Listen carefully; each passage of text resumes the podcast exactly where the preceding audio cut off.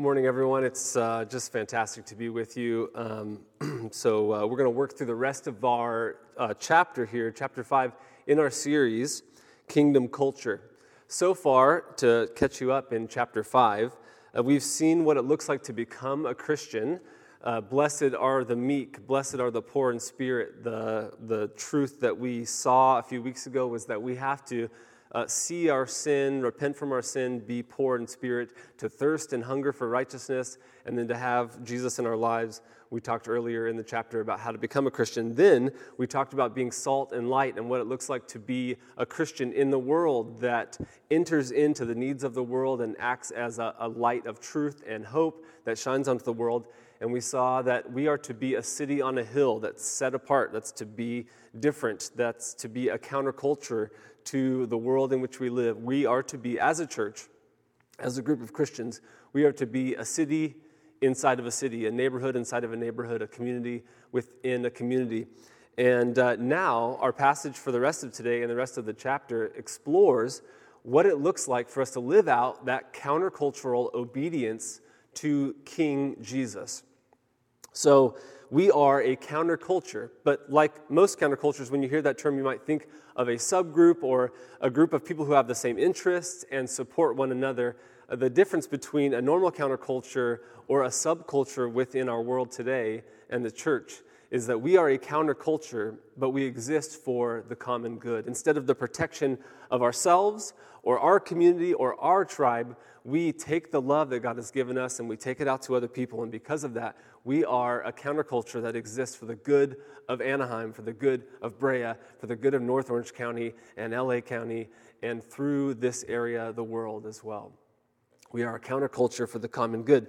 Uh, isn't this needed in our time today? My wife went to the grocery store yesterday. She bought the last piece of meat at Vons. We're having bison burgers tonight, apparently. Um, and she had to walk around two people who were being drug out of Vons or uh, Albertsons or whatever store it was uh, because they bought too many uh, uh rolls of something. I don't know. Uh, whatever it is, like we need to, uh, we need a world today where we have the ability to deal with conflict. We have other issues even mentioned in the chapter like sexuality, or um, since there's kids in the room, for the remainder of the sermon, we can just call those relationships. Um, so we, we need a counterculture for the common good because our world today is very tribal, it's very protective. Our, our, uh, our selfishness takes over in the midst of a pandemic. And so, isn't uh, the point I'm trying to make is isn't it true that we need uh, Christians, that we need a world even where we live for the common good? And Jesus talks about these different issues where we work through the common good. And so, we're going to see the path to countercultural obedience uh, and what it requires the path to countercultural obedience requires, we'll see in our passage, knowing Jesus' standard for obedience, seeing the reality of obedience, and having the power for obedience. In essence, seeing the standard for obedience in this chapter is that Jesus sets a high standard for obedience. The reality of obedience is that you will never do it. And the power for obedience is that through Jesus, we can have enough life change, enough virtue, enough goodness in our hearts to then actually change our lives and obey God in these areas. So the, the standard is high, the reality is you'll never do it, and the power for obedience is that through Jesus you can. And then we'll see, as I mentioned, a few issues where Jesus walks us through different hot topics in our culture, even today, uh, in ways that we can obey God. So let's start. Let's dig in. The standard for obedience. Jesus intentionally sets a high moral standard for the kingdom of God. He clearly is defining a kind of adherence to the law, the Old Testament law, that no one had ever heard before. And you'll see in our passage, he says, um, I have not come to abolish the law, I've come to fulfill the law. And then as he works through the passage, he says, You've heard it said in the Ten Commandments, but I say to you. And if you even read in your Bibles in verses 21 and 22, we see uh, him say, You've heard it said, uh, You shall not murder, and anyone who murders will be subject to judgment. But I tell you that anyone who is angry with a brother or sister will be subject to judgment. Again, anyone who says to a brother, Raca, is answerable to the court, and anyone who says you fool will be in danger of the fire of hell. So, in the outset of his uh, sermon, this section of the sermon, Jesus says, I haven't come to abolish the law, I've come to fulfill it. And then his definition of the law is expanded. It's a higher standard than anyone had ever heard before. Jesus, in essence, is saying, if you think that because you've never murdered someone, that you don't raka someone, that you don't call someone fool, then you are fooling yourself. And the word fool here means to be so blind to the decisions that you're making that you're not aware of the havoc that you're wreaking in your life. And then an interesting part of the passage here it says, if you call someone raka. Well, my curiosity is why didn't they translate raka into English in the passage? And it's partially because it loses its effect once you translate it into English, because the word raka means that someone is nothing or is empty, is a non entity or a non human. It's not an insult, it's not just a name that you would call someone. Calling someone raka is an attitude. Partially, what we see from Jesus here is that he's not just concerned about our behavior, he's concerned about the heart. And this might be obvious to you as you, believe, as you read the passage and even as you live as a Christian, but it's important just to stop and notice that he's saying, here's what the Ten Commandments says. But I care about your heart and your love for the Lord and your desire to follow through with that, to honor God with your life. And so, therefore, he's saying that the real obedience to the law, do not murder, is that you should not call someone fool. You should not look at someone and say, You are a non entity, you are a non human, you are unimportant. And you might have observed also that Jesus was angry at people in his life. He turned over tables, he confronted people. He was uh, a frustrated character at different people, especially towards religious leaders. But Jesus never called them raka. Jesus never looked at someone and said, You are a non entity. But if we can do some application here on a personal level, isn't it true that when you get angry at people, when you have road rage, when you look at somebody else uh, with contempt, that in our hearts we are saying, You are a fool, you are not a non entity, you have lacked humanness and value in my eyes just because you cut me off in traffic. You know, this week I had an interesting um, happenstance where I set my shoes out on my front porch to dry because I walked my dog and they got wet and muddy, and so I left them out. And they were brand new sneakers, so I spent like some money on them, and I was uh, grateful to have some new running shoes and then uh, somebody porch pirated me. They ran up to my front porch, they opened the gate, they ran in, past all the different things that we have on our front porch, and they stole my sneakers. And my wife was feeding our son Soren, and out the window, she saw somebody running away with my sneakers. And I also have a camera up on my front porch. And so I immediately went on the app to see if somebody jumped onto our front porch. And, uh, and there he was on his bicycle, running up, grabbing my red, bright red running shoes, and then bicycling away. And right about the time my wife was mourning the fact that my new running shoes were gone and maybe was about to say, I told you so, you shouldn't set things out on the front porch, uh, I immediately grabbed my keys and just ran to the garage and uh, proceeded to run the guy down with my car. So, about six blocks later, and about, uh, I'd say about 10 minutes worth of driving, I found a guy uh, with a handful of other things that he might have collected from my neighborhood and two bright red running shoes held under the front of his bicycle. And I started honking at him and you know, when you're uh, in conflict with someone, you, you, you go through what you're going to say in your head. And so the whole time while I was driving around my neighborhood in the pouring rain, uh, trying to find somebody riding their bicycle with some new running shoes on, um, I was thinking, I'm going to say this. And then he's going to say this. And then I'm going to be like, listen here, pal, those are my running shoes. And, anyways, what really happened is that I honked at the guy. And then uh, in honking at him, he got scared. And then he ran into a parked car. I felt bad at that particular moment. And then uh, I rolled down my window and I was trying to sound scary because, you know, I don't have um, a scary voice, but I said, Hey, man, those are my shoes. I want them back. And then he uh, immediately was scared that I was yelling at him. And then he threw the shoes at my car. And, uh, and, and you know, the impressive part was that I only had the window rolled down about uh, 10 inches, but the guy threw my shoes from his bicycle that was like half fallen down and he made those shoes right into my car. And I thought, you know what, you should, you should play basketball. This is some real skill here. Um, In the, in the process of confronting someone in this particular instance, I, of course, was thinking, what kind of jerk would do this? What kind of person wouldn't take my uh, feelings into account? But uh, in looking the person in the eye and then and looking at his face once I scared him with my car and uh, started yelling at him, I think uh, you realize what it looks like to look into the eyes of a human and to, to call them foolish, to call them names.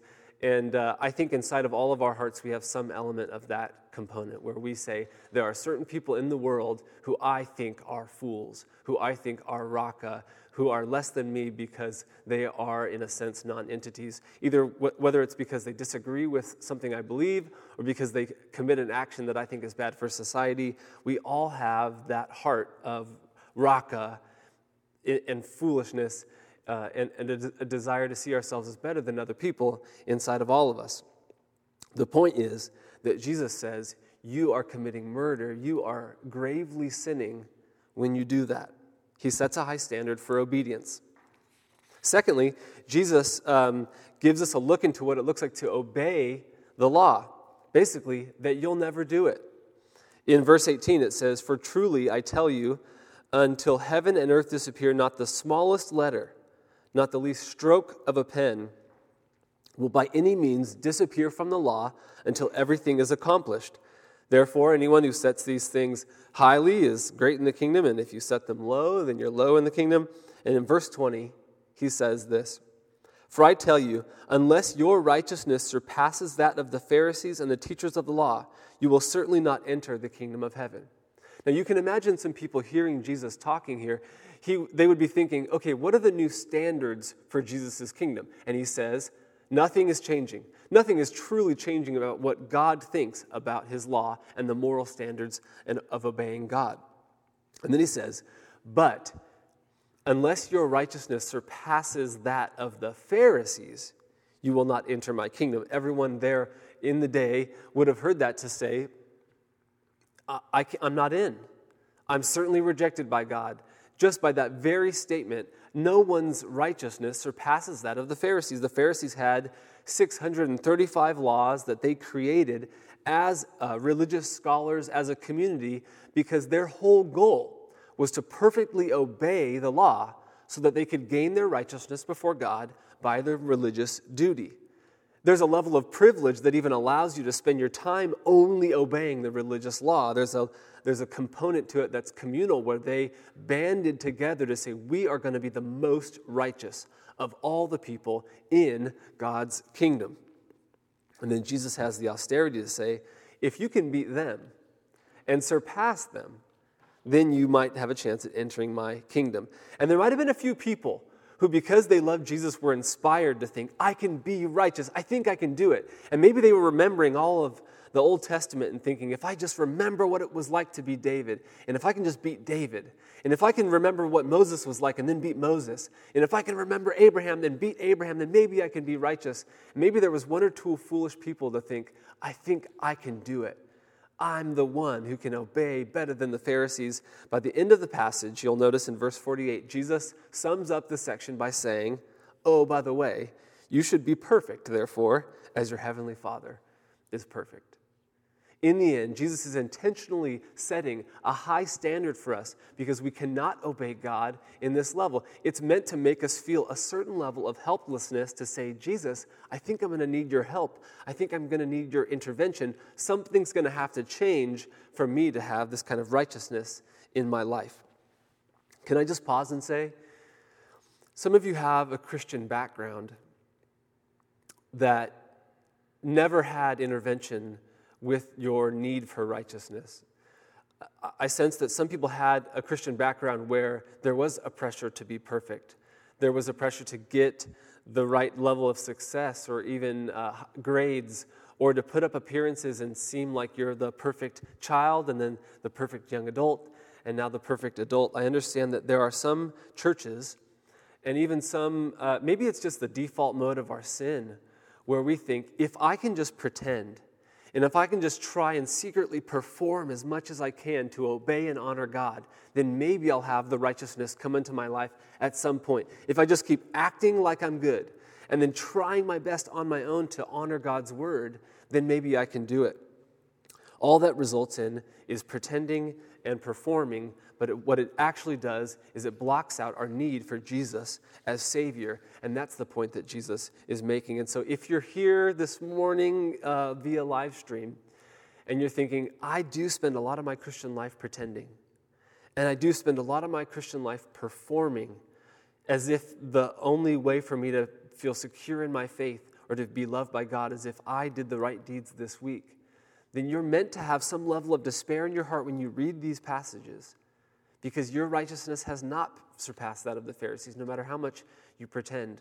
And now we go to our third point, which is that there is a power for obedience. There is a grace based obedience because we, once we let go of our ability to honor God and earn righteousness on our own, when we put our faith in Christ, when we have our sins washed away because of his death on the cross, when we have his righteousness given to us because of the role reversal that we have with Jesus, where we are sinners, he is perfect, and then he gives us his righteousness and he takes away our sin.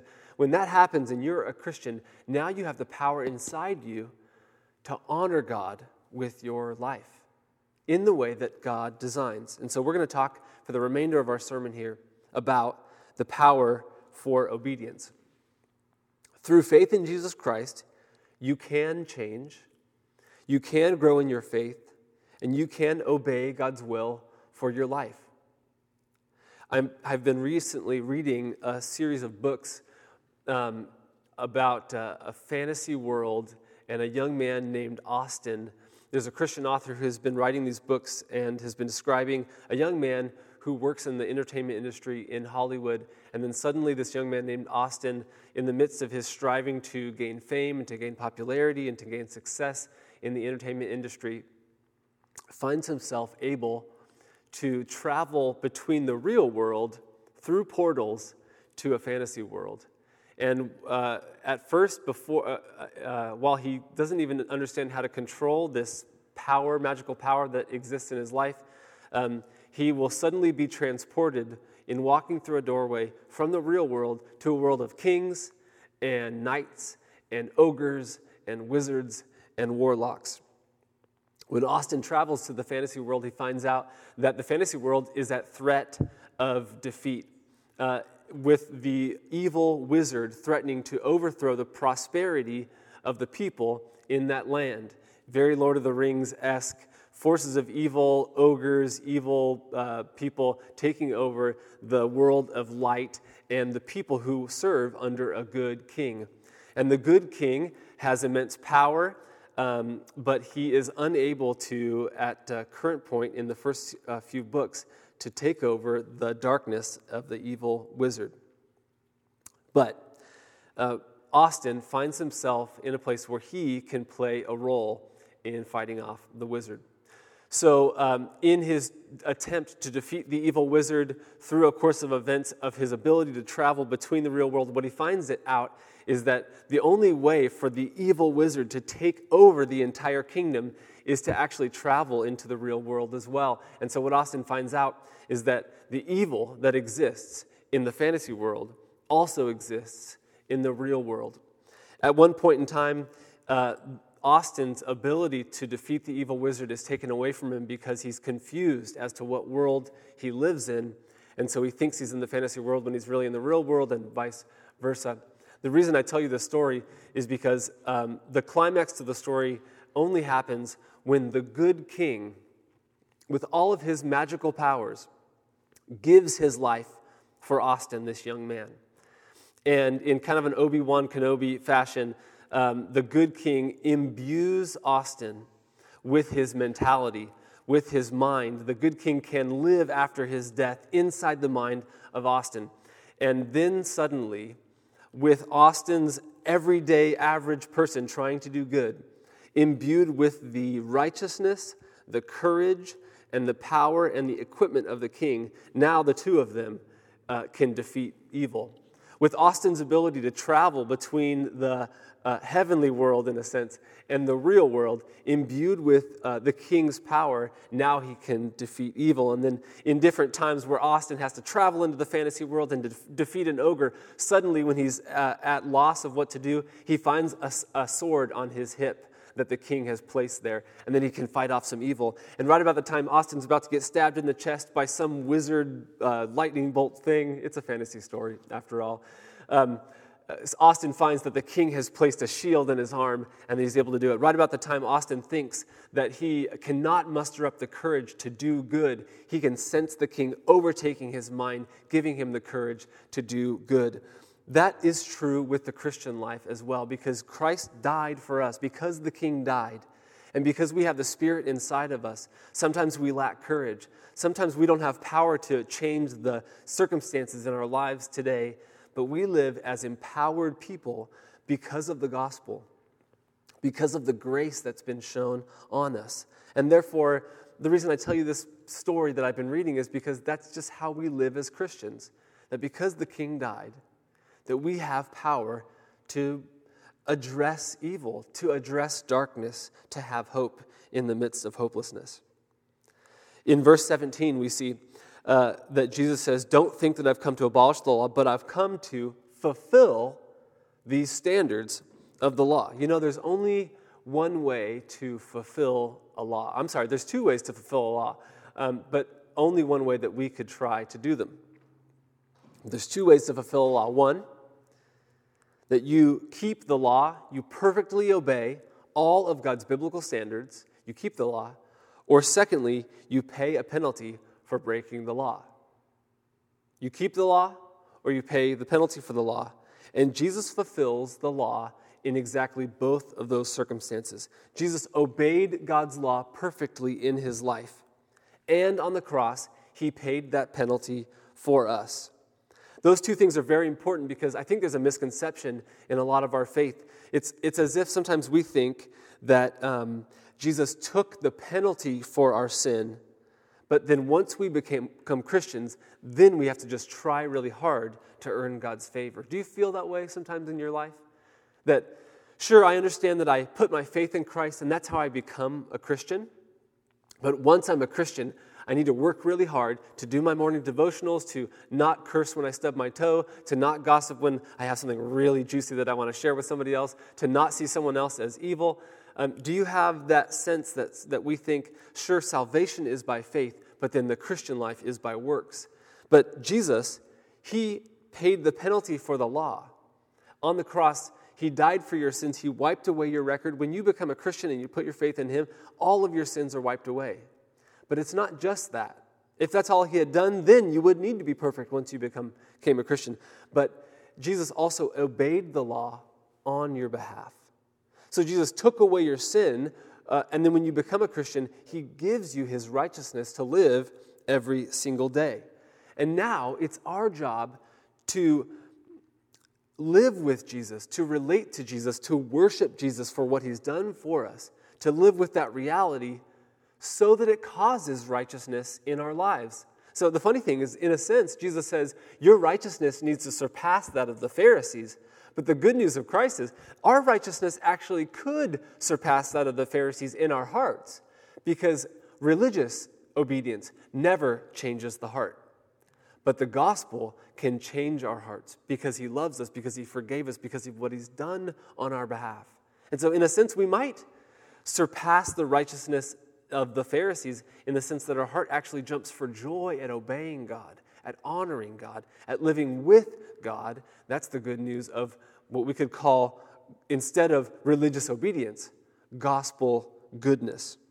Martin Luther has this great quote uh, that reminds me of the way that we ought to be overwhelmed with what Jesus had done for, has done for us so that it changes our lives.